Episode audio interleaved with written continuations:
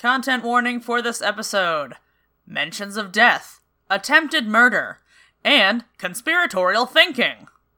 Enjoy!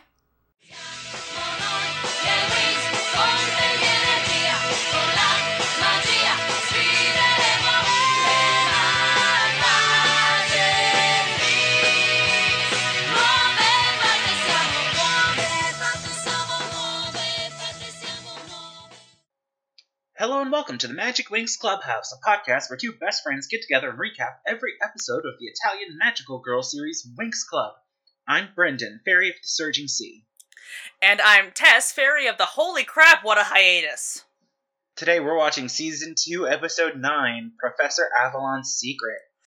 The original Italian title is the same and aired on May 17th of 2005, while the 4Kids dub title is The Angel of Doom and aired on my birthday, November 5th of 2005. Birthday, day, and month, not year. I'm not 16. You were 12. Hey, 2005 was 16 years ago. You want to know um Professor Avalon's secret? That he's, He's- Lord Darkar? He's a fucking creeper. Because the show has not outright said it, but we have been fed every bit of context clues that yes, this is. Actually, I think the 4Kids dub has blatantly stated that this is Lord Darkar. I haven't caught anything. All that I do know is that he is being very creepy. Yeah, this is the episode that um, 4Kids did uh, did a did a write themselves in a hole. So before we continue, if you like what you hear, you can follow us on Twitter at Magic Winx Pod. you can email us at magicwinxclubhouse at gmail.com. That is the name of this podcast at gmail.com. And we are on all major podcasting platforms, natively hosted through Podbean, but we are also available for, I know for a fact, on Apple Podcasts, uh, Google Podcasts, and are we on Stitcher? Probably, but I do know we're on Spotify. Sweet. Uh, we apologize for the hiatus. One, we're not paid to do this. Two, I was very busy at work. Uh, we've lost one person who quit. Uh, one person is temporarily out, and uh, it was the pre-holiday rush. Uh, and I work retail, and we have lost three cashiers. Also, I play Dungeons and Dragons four times a week now. Huh. So uh, my is pretty full. Anyhow, we apologize for the hiatus. We're going to try and do our best. Uh, I know that my work slows down in January, so we should be somewhat back to our regular schedule moving forward. Huzzah! Hey guys, Editor Tess here. I know it's the end of February. I've been very busy. I'm sorry. Back to the episode. So, let's get this roast a cooking.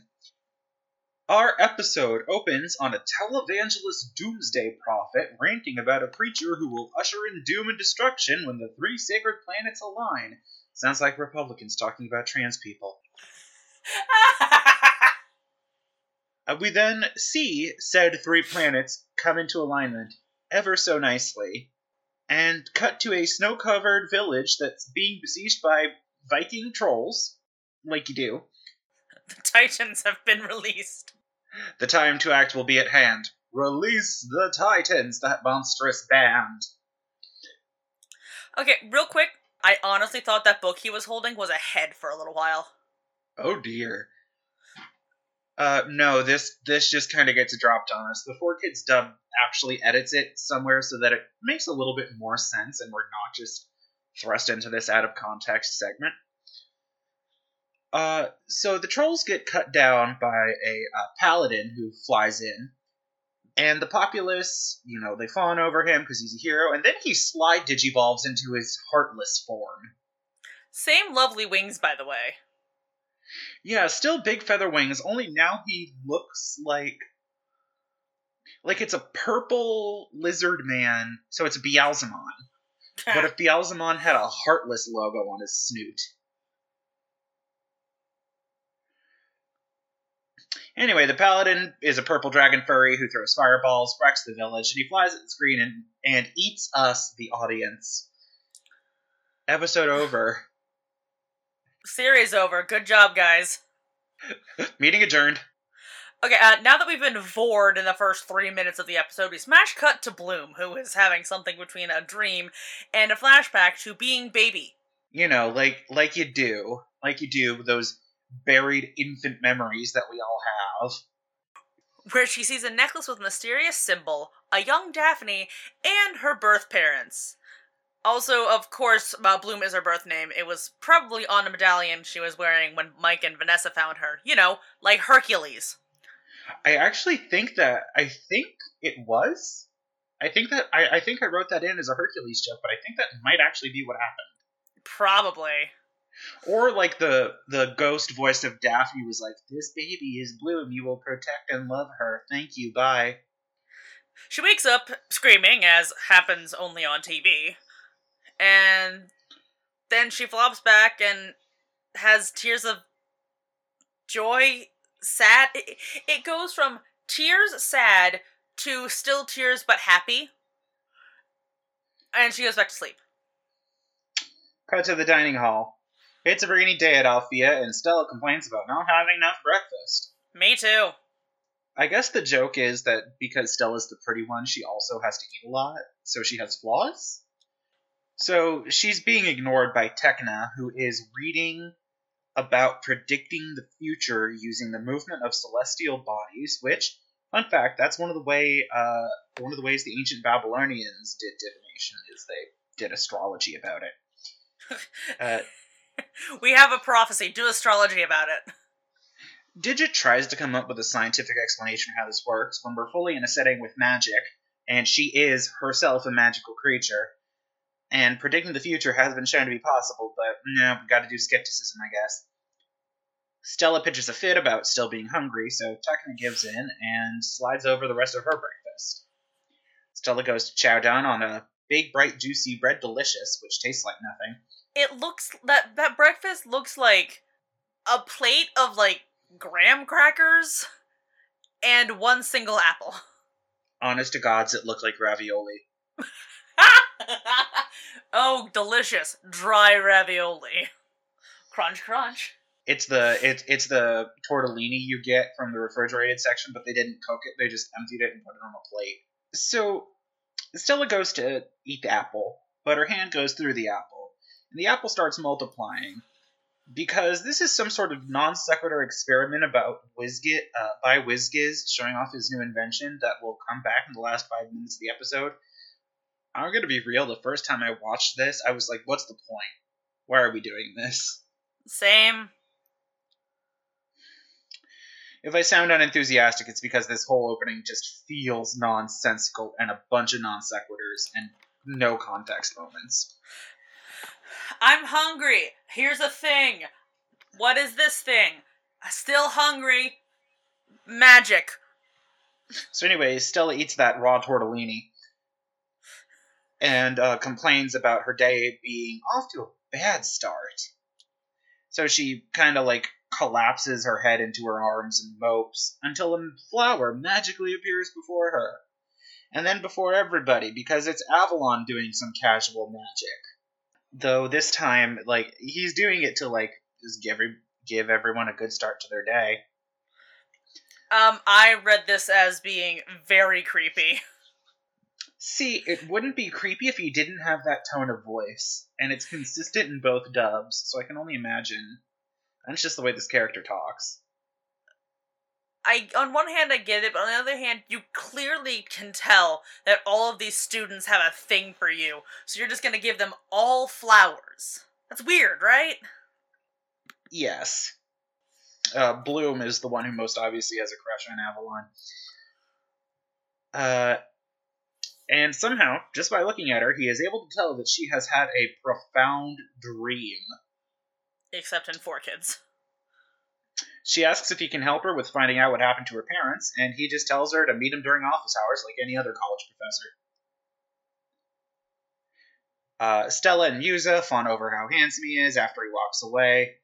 And then Tecna Tekna has a bug in her brain this whole episode.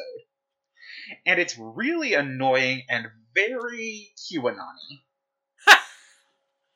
uh, because she has just now noticed in episode 9, and he's been around since I want to say episode 6, uh, that he had angel wings when he first showed up. And now that he doesn't have them. But she and her friends regularly have wings and not on any given episode. This escapes her. Okay, I guess she doesn't have wings so much as she has a paper airplane glued to her ass, but but uh, we're about to witness Tecna do her own research and come to improper conclusions. So remember, kids, always follow expert medical guidance. I'm not even remotely in the vicinity of around about that anymore. If you don't get vaccinated, you're part of the problem. She decides that she and Digit need to investigate this, and just buckle up because it's there's some wild leaps of logic from the most logical member of the cast. This episode's weird, guys. Uh, so later on that day, Avalon takes a stroll through the school garden and reports to a walking by Faragonda that there's a few flowers missing since earlier that day, and she's impressed with his ability to recall that information. It's called hyper focusing, sweetheart. Keep up.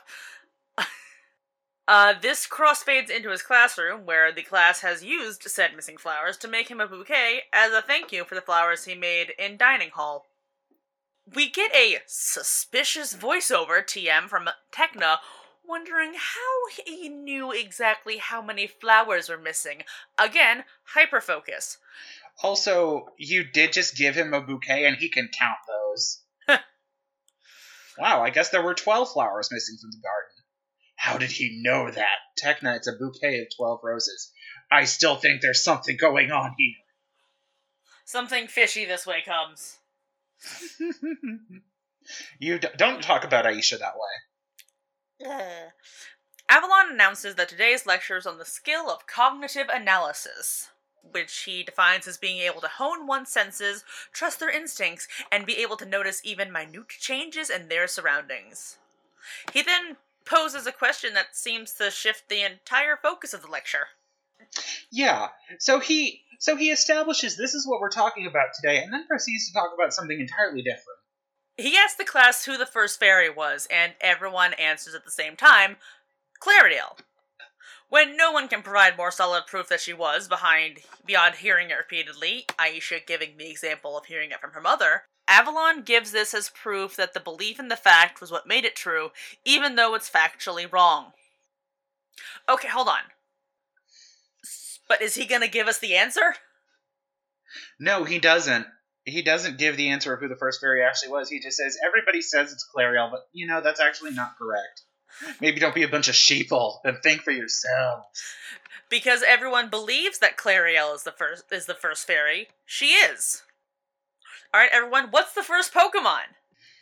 That is a loaded question, and I think the answer is technically right on.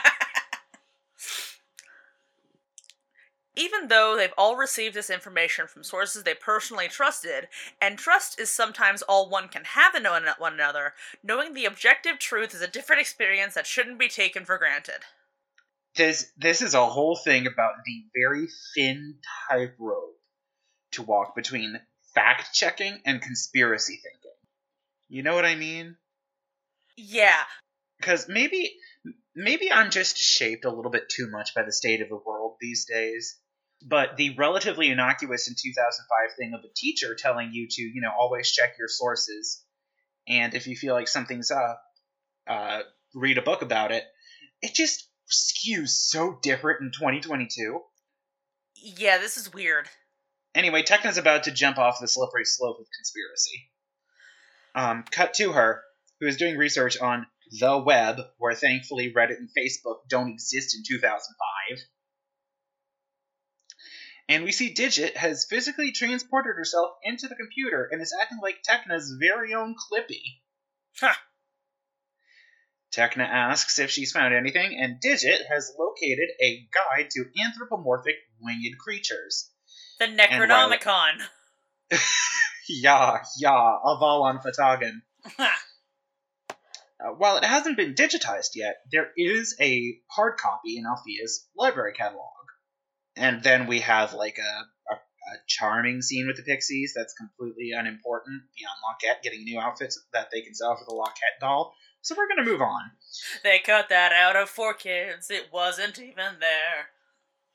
In, li- in the library, and la biblioteca, Tecna pops open the guide and skims through a few entries about angels, vampires, winged humans, and finds a specific segment on a monster called the Creature of Destruction, creatively which has retractable wings, can find hidden objects, and is otherwise treated very biblically in a repeat of the Doomsday prophecy from the start of the episode. Real quick. Huh? Um, in the 4Kids episode, this is where the, um, guy from the beginning shows up. He sounds like a Power Rangers Monster of the Week. I think they might be doing a Charlton Heston in the Ten Commandments riff. I don't know for certain because I've never seen the movie myself, to be frank, but that seems like the kind of things the writers who, like the production staff of 4Kids, would find funny. Know what I mean? Despite being skeptical of divination and astrology earlier in the earlier in the episode, Digit now completely buys this prophecy hook, line, and sinker, and even knows which three planets are being described in the, by the prophecy. And like the way she says it, it's like everybody knows this is a thing in magical astrology. The three planets, the Nina, the Pinta, and the Santa Maria. Farore, Din, and Nayru. Johnny Walker, Jack Daniels, and Jim Beam. Father, Son, and Holy Ghost. Earth, Wind, and Fire. Okay. Do you remember? Um, the arbitrary skepticism from earlier in this episode. Anyhow, you can you can tell that it's been a minute. Oh my god. Anyway, Tecna's gone full tinfoil hat at this point, and she decides that they can't let quote unquote this happen. And if she's talking about a fully celestial event, I want to know what she's gonna do about that. Call the Power Rangers in space? What are you gonna do? Are you gonna not let the prophecy come true? Are you going to not let these planets align? What are you trying to do? She's gonna call Magic NASA, and they're gonna strap rockets to these planets. Not Nasada. Oh, it's my turn. Yeah. So Tecna and Digit decide to scour the campus for Avalon and seemingly find him in two different places. Tecna finds him in his office, but Digit sees him in the gardens. Digit says she's going to tail him, but Tecna freezes when she sees him walking towards her and hears the prophecy in full in her head. Um, this moment was weird, right? Incredibly. Tecna decides that someone being in multiple places at once, which we've seen Darcy do a million times, is bad news. And this must mean that Bloom is in danger. Now I realize the example I give here of we've seen Darcy do this. That is bad news, but it's what I mean is it's, It's, not, magic. Yeah, it's a common magical ability. Kage Bunshin no Jutsu, bitch. Exactly. so she rushes to Avalon's office, bringing Digit and Lockette with her. um, this is the bit where I just um write "Girl, calm the hell down," because she is Tokyo drifting around this corner, bringing Lockette with her, and spies through the peephole because magic, I guess. Sure enough, Bloom is seeing Avalon during his office hours as he asked her to, and he has her consult some kind of magical crystal that activates when she says her name, her her first name, by the way, just just the first name.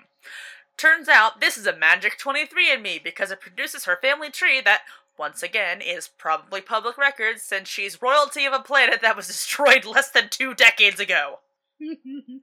I just don't know what to do. It's not like these things are commonly available in libraries and on the internet, even in the year of our Lord 2005. Anyway, we learned that her parents' names are Oritel and Miriam. Alright? And that mysterious emblem from her dream was just the family's royal coat of arms.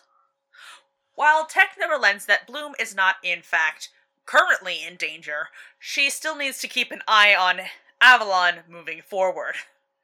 So we get a brief scene of Stella gushing over how pretty Avalon is. Uh, I guess. And then we introduce the himbofication Professor Palladium. uh, he is taller and more muscular. I'm into it. In the Four Kids dub, he says he spent the summer in the realm of buff. He got some sick gains? Anyway, he's teaching magical invocation, which is the practical side to Avalon's theory lectures. In class, Bloom whispers to Musa that she hopes this class is less of a free for all than last term, and we get a flashback to absolute pandemonium in his classroom as he tries to deliver a lecture and gets a book thrown in his face for the effort. Tough room. Uh, that sounds like public school to me. that's that's the worst part. This is college. This is a private institution. so anyway, we snap back to the present, and Palladium. And uh, Palladium does a brief explanation of today's topic before taking the class to the gym to perform the lab portion of today's episode. So get ready to sit there for two hours with uh, one thing to do, girls. Get ready to sit for two hours while watching one of your classmates do things at a time. So he summons a plasma sphere through incantation, and Spella, vol- Spella, and Stella volunteers to be the first to try the spell. And then he warns that if she pronounces the words incorrectly, she could burn up all the oxygen in the room, which is an incredibly severe consequence. Remember, if you get it wrong, you could kill us all. No pressure. if she burns up all the oxygen in the room, I think Alfea would explode. There would be a vacuum in space and time. Isn't this how Roy Mustang does his fire thing? I'm going to say yes. Email us if we're wrong.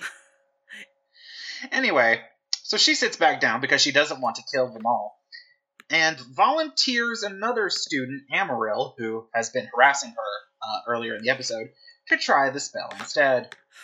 In Four Kids, this is a truth ball. And It's it's the Buena Bulldozer of truth. and if Stella did it wrong, all of her secrets would be spilled. Instead of trying to kill everyone in the room. Yeah, so keep that in mind that the spell they're learning in Four Kids is supposed to be like a scan spell to get all It- the all the tea. reveals the truth. It's it's a lasso of truth, but in plasma form. So Amaryl takes her place in front of the class. Paladin uh, confidently in a No, uh, his name's Palladium. Yep. Also, uh, don't forget that Amaryl's pissed at Stella for some reason now. yeah, Amaryl's upset that Stella volunteered her for this. Also, you could just say no, girl. I would rather not, considering that what could happen is that we all die, Professor. We all get sucked into the void of time and space because all the oxygen has left the room. oh, hey, Dialga. If you really want to suck the air out of the room, ask about Amaryl's parents' divorce.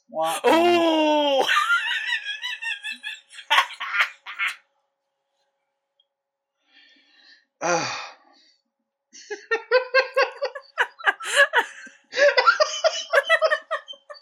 that was a good one. yeah, it was.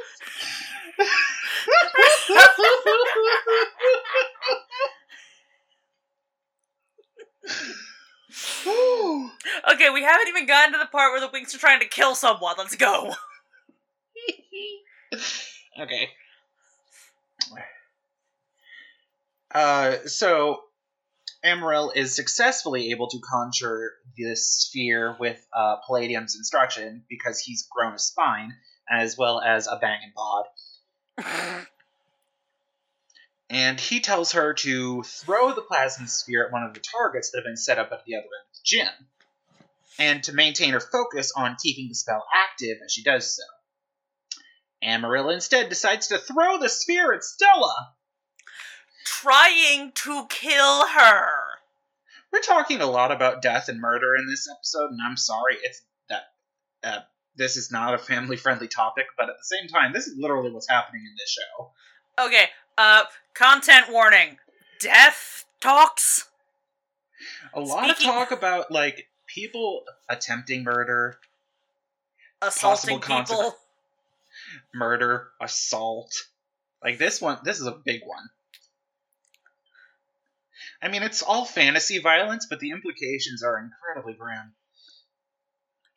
Warning: implication of death and destruction. So, uh, with the sphere of liquid plasma, about no liquid plasma is what's in your blood. Uh, so, with a sphere of molten plasma about six inches from Stella's face, uh, Palladium dispels it, immediately turns it on his heel to Amaryl, tells her in no uncertain terms that if she ever assaults another student like that in his class, he will have her expelled.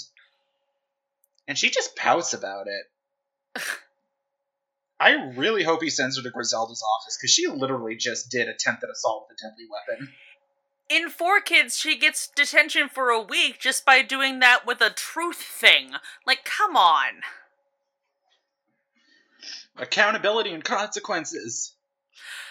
Alright, anyway, after that extreme escalation, there's an even more jarring aside where Livy flies at the camera and exposits that the fairies and pixies will solve the mystery. I don't like Livy's feet here. Is this for when the show comes back from commercial? Like, is this a post eye catch thing to catch you up if you had to like take a pee break or you flipped the channel in the middle of the episode? We resume relative normalcy when the Winx minus Bloom are in the library, and Tecna asks the others to report what information they found about Avalon, because apparently Tecna's roped everyone else into this whizzle, weird tizzy. Uh, collectively, he had a career at Malakoi Academy on planet Korea, and 17 years ago there was a series of attacks on nearby villages by a winged man, and according to Zing, um, a pixie in a bee outfit whose name we haven't gotten in Cinelume, and Brendan needed to look this up on the wiki, this did coincide with planetary alignment in the prophecy. Uh, Livy zooms in and provides her own report. If Tecna's interested in pursuing this theory, she'll have to consult Headmistress Griffin, who is apparently a known expert in the field of astrology and divination. Tecna decides she'll go to Cloud Tower herself and tells the other girls to keep researching while she's gone. So she's just ditching class? Or it's a free period. Actually, no, it's not. No, it's not because everyone else goes to class.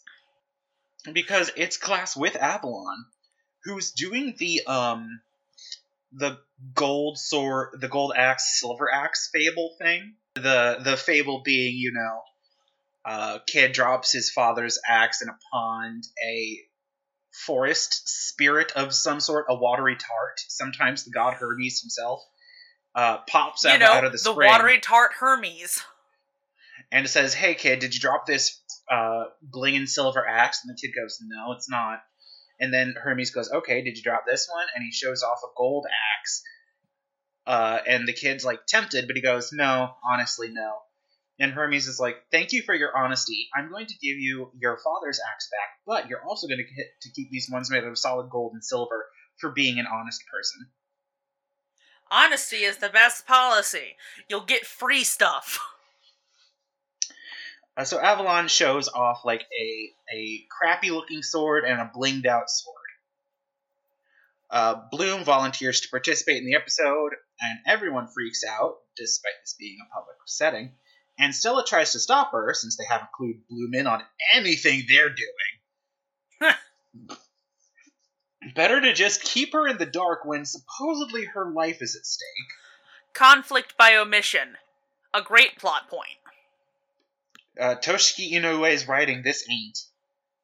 Mm, In Four Kids, Stella passes this off as a tick or something. Well, the Four Kids dub is ve- is a lot less subtle with this because Avalon says, "Who wants to be my first victim?" and Bloom goes, "Me." He says it in Cinelume too. So Bloom asks Stella what her problem is, and then goes to the front of the class. While Muse's stage whispers to the others that if Avalon tries anything, they're just gonna jump in. And I think I think Flora had some like mind said something that super didn't seem like internal thoughts because it didn't have like that echoey effect. No, it's like they had her talk, but they didn't move her lips. Uh, Tecna has bumped right off of uh, has bumped right off of Timmy, and sh- uh, he takes her to Cloud Tower, where they both meet with Griffin on the observatory platform. Griffin confirms that this planetary conjunction is a bad omen, but she can't predict the next time it'll happen until you know it's nighttime and she can actually see the stars. Back with Avalon, Bloom and another student just charge at each other with swords. Hiya! And when they clash, the, the blinged out one that Bloom chose snaps clean in half. And then Avalon no. gives the moral. Then Avalon gives a uh, altered version of the Fable's moral that appearances can be deceiving because the damaged sword is actually made out of special metal that has allowed it to survive several battles. Or is it's an actual sword versus a glass sword. That sword looked like it was made out of sugar glass, I swear. B- yeah. This is, of course, our episode theme. That in order to find the truth, one has to take a closer look at all evidence available to them. Ah, this is the Oh. voiceover with Flora's thoughts, Yeah. Yeah. where she wonders what evidence will reveal the truth about Avalon. Uh, a reminder here always use evidence to come to a conclusion. Don't seek out evidence to support a conclusion you've already made. And this is your next this is your second reminder to get vaccinated. If possible. But wear a mask or don't go out. Yeah, also wear a mask regardless of vaccination status.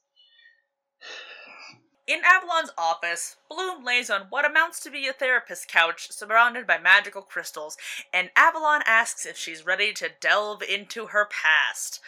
Yikes! This is the sketchiest thing he's done all episode. If you're going to do a hypnosis session or anything like it, there should always be a third person there to ensure that nothing untoward happens while you're not cognizant. This is a PSA heavy episode, isn't it? Yeah, it is. Yeah, it is. As Outside, Tecna hops off Timmy's bike and joins up with the rest of the Winx. When questioned about the Pixies, she answers that she left them at Cloud Tower to help Griffin. With what? Bloom has another infant memory flashback, where she hears her mother's voice and sees the Domino royal family's crest, and when she wakes up, she's wearing it as a pendant around her neck. She pulled it out of her frickin' dream Freddy Krueger style.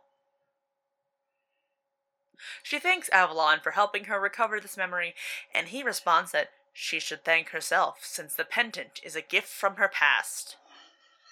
Oh no, I forgot about this. Hmm. At Cloud Tower, Griffin looks through her telescope, despite it not being visibly later in the day than before, I might add, and sure enough, the planets are about to align! I know it's for visualization, but those planets are very close to each other.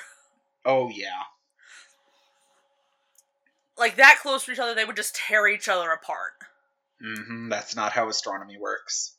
Based on her calculation, the conjunction will occur Oh, I mean, that's not how astronomy works with three celestial bodies being that close together, not what you said. Yes.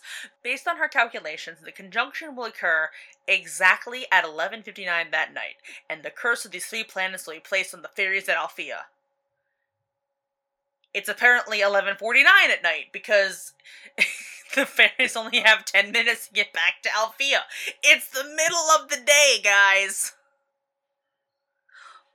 Digit realizes that the prophecy must be right, and that Avalon must be the creature of destruction, so she, Livy, and Zing race back to Alfea. Now, in the Winx Suite, there is somebody in Bloom's bed. But this is not Bloom. The girl in Bloom's bed has an identical character design like everybody else in the show. Honestly, if you're not, uh, if you are white and a fairy, you look identical to everyone around you except for your hair. And this girl has a short brown pixie cut. which raises a question: Is Bloom's hair a wig?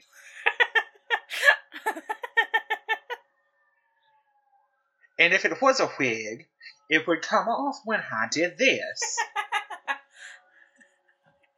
yeah. Uh, many questions.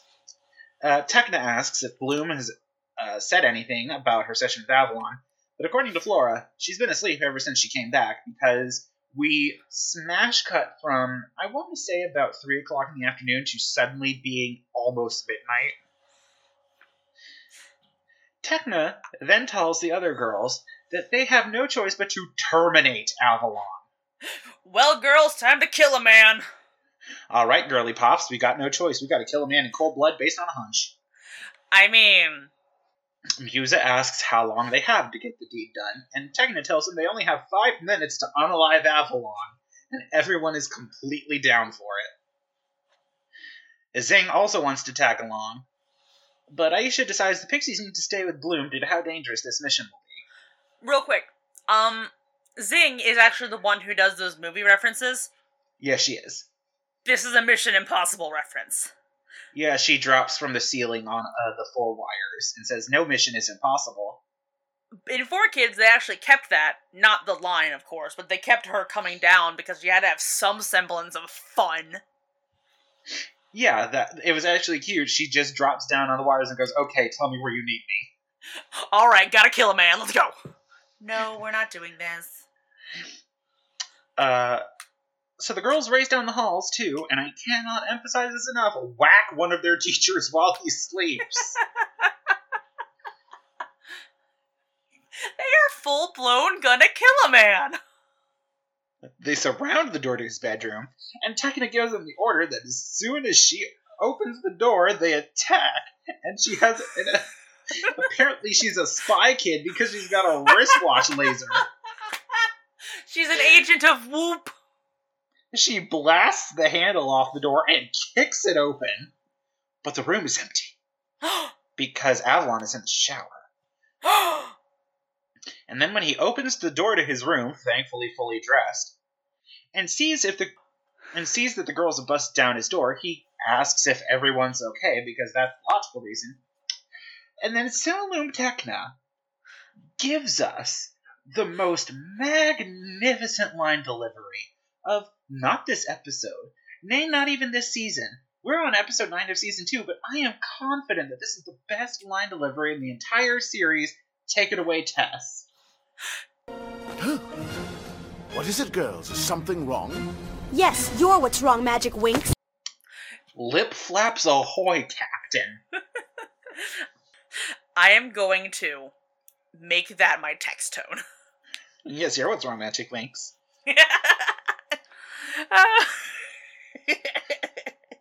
Oh, why is one of my notes just hooves? Oh, Bec- it's because when Avalon gets out of the shower, he just has hooves. Yeah, feet are. Everyone's feet are not feet? the strong suits here. Everyone's foot is a flesh colored sock with an articulated big toe. That's it. Everyone's feet are flesh toned tabi socks. Yeah. Don't look at their feet, it's awful. Okay, so yeah, Avalon demands to know what's going on, and the three planets align in the night sky as Griffin watches. That sentence words it a little weird because it sounds like Griffin is just watching them fight. Mm. Yes! With her sicko shirt on. yes. But no, And the Statue of Liberty is crying in the corner because that guy's political cartoons are all like that for some reason. yes! Avalon summons his own wings in time to jump out of the way of Musa and Tecna trying to tackle him, and he takes off flying down the hall with the girls in hot pursuit. Tecna hangs back for a half second to check her watch and realizes that th- his supposed transformation into the creature trademark has only 30 seconds left. The Winx chase Avalon into a room with a big glass wall, and now cornered, he descends to the floor, wings dispelling as he does so. He calls them meddling fairies, Uh, their dumb rabbit is back with Bloom. And Tecna, fearing that she's out of time, zooms right in and charges a plasma sphere attack, the same one Palladium showed them how to do earlier. Tecna's straight up gonna kill someone. Flora realizes that he has not, in fact, become a beast of mass chaos, though he secretly is one in what I believe they call dramatic irony, and tries to get Tecna to stop, but Tecna throws the ball anyway. We see a massive explosion from outside of the school, but when we cut back indoors, Avalon is just Looney Tunes styled messed up, and Tecna realizes that she's screwed up big time. The next morning, Tecna confronts the gathered professors and spells out her case before having the cojones to outright demand an explanation from the professors for her conspiratorial thinking. She does get her explanations. He only uses his wings when he needs them, like they do. He could track of the flowers at the time because he was trying a spell that heightened all of his senses. And being in multiple places at once was a result of WizGiz's hologram machine, which WizGiz displays by making a whole bunch of hologram Faragondas. Musa realizes the prophecy must have been false, and Faragonda asks who exactly wrote the prophecy.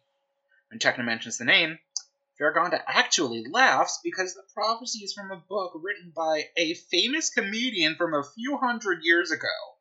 I want to know what kind of satire that is. That's that's the only kind of comedy that can be is satire. Brendan, it's a Dante's Inferno level of satire. Yeah, yeah. If they'd have scrolled down further, uh, all of his political rivals would be uh, roasting in Christian hell. As you do. And uh, Te- uh, Faragonda remarks that Tecna did not do a good job citing her sources. Tecna tries arguing that everyone knows about the prophecy, which is false. They only know about this prophecy because she told them. And Faragonda reiterates Avalon's lesson. Just because something is well known doesn't mean it is the object truth. Remember, kids, vaccines don't cause autism. Remarkably, Tecna is only told to give Avalon an apology for trying to murk him, talking her friends into helping her in this assassination attempt, and blowing out a giant glass window in the school, which, okay, maybe they have access to the mending spell, but that's still not cheap. and their punishment after all this is an exam from Avalon. I, I do have a question. This this line was writ said in Cinelume, not for kids. In fact, for kids doesn't even mention it. The fact that Avalon does say you meddlesome fairies, we're gonna gloss over that. Look, he just had a Scooby Doo villain moment. We all do. Also, uh, to to part the veil a little bit, I think Darkar might have actually been worried that they'd caught on to him somehow. And that's why changing the plasma ball attack into a truth sphere spell causes a plot hole. Because theoretically, if that's what it was intended to do, it would have turned him back into Darkar. And revealed that he's, you know, spying on them. It was just a Looney Tunes bomb. I'm going to take this as Tecna wasn't focused enough to do the spell properly. I do like the idea of the Looney Tunes bomb b- going off and then Tecna's hat is on backwards. Daffy Duck's beak. Fairy season. Which season? And- You're despicable. Only say it in a bad British accent. Please don't. Uh, the episode ends with Bloom outside just kind of admiring her family crest, which I may remind you is a physical object she somehow plucked from her memories. Okay, and it's no longer on like a necklace chain. It's like uh, it's very short. It's a Christmas ornament. Okay. So that's the end of this this episode. This wild, absolutely buck wild episode. what was this? This really does just come across as a huge warning against the pitfalls of conspiracy thinking, where you come up with a conclusion and then you spend all of your effort and energy trying to find the stuff that proves your conclusion, and when you find something that could possibly confirm your belief, you don't even check to see where that came from. Don't listen to your Aunt Carol on Facebook when it comes to vaccines. First of all, she's vaccinated against polio. And second of all, she's like a librarian. She doesn't know squat about medication.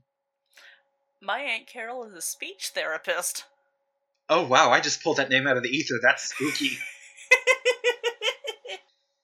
Best and I worst? guess- yeah, I guess we gotta do our best and worsts. Um, I started, so Tess, you go first. Okay, so my best, my best moment is, yes, you're what's wrong, Magic Winx. That is fantastic. That Um, is great. Um, my best is the uh, extremely applicable accidental moral. Maybe it's an accident, maybe it's the intended moral. Okay, so I know you were talking with on, on um on the Jake and Josh Discord with um about doing it by the numbers for this, Uh huh. and I feel like I'm immediately going to ruin those. because you know how like the the my best moment is a as a Tecna moment. My worst moment is Tecna in general. I I agree. Techna was written very odd this episode.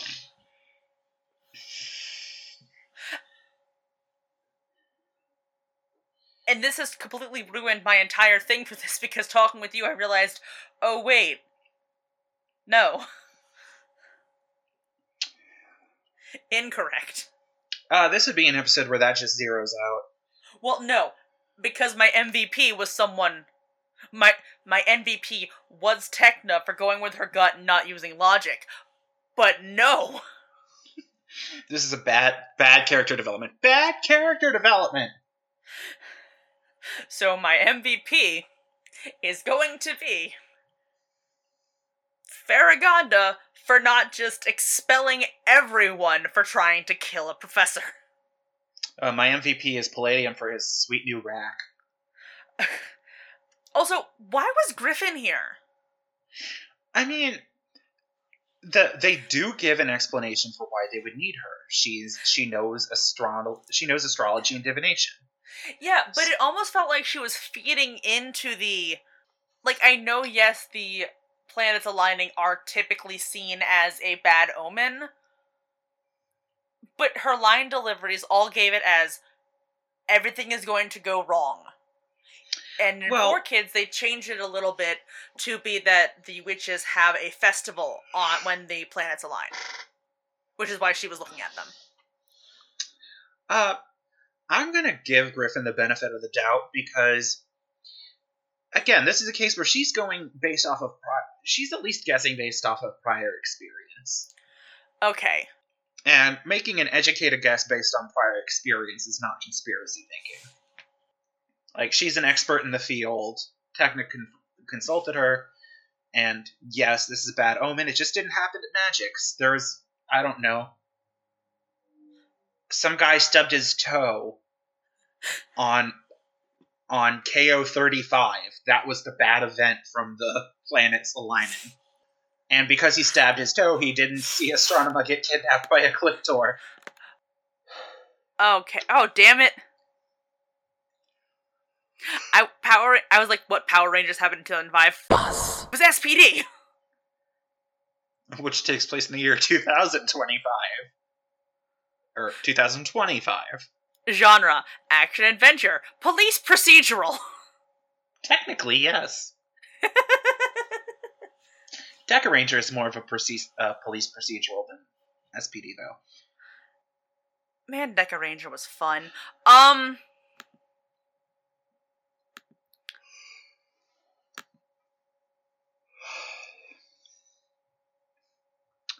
I mean do you have any other thoughts on this episode beyond what we've said before of get vaccinated and trust experts in their fields Have your pets spayed and neutered. Sailor Moon says brush your teeth just a just in general a good idea We're we're done. I'm done. I'm done with life. Yeah, this this was an intense one. This was this was almost Fate the Winx saga level wild.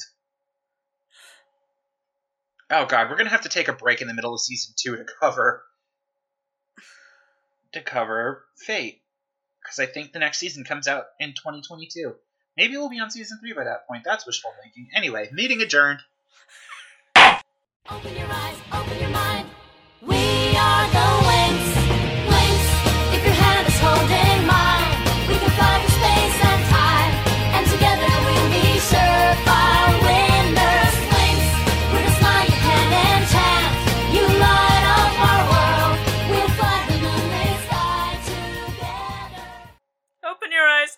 mind. Let's We've kill a man. our minds.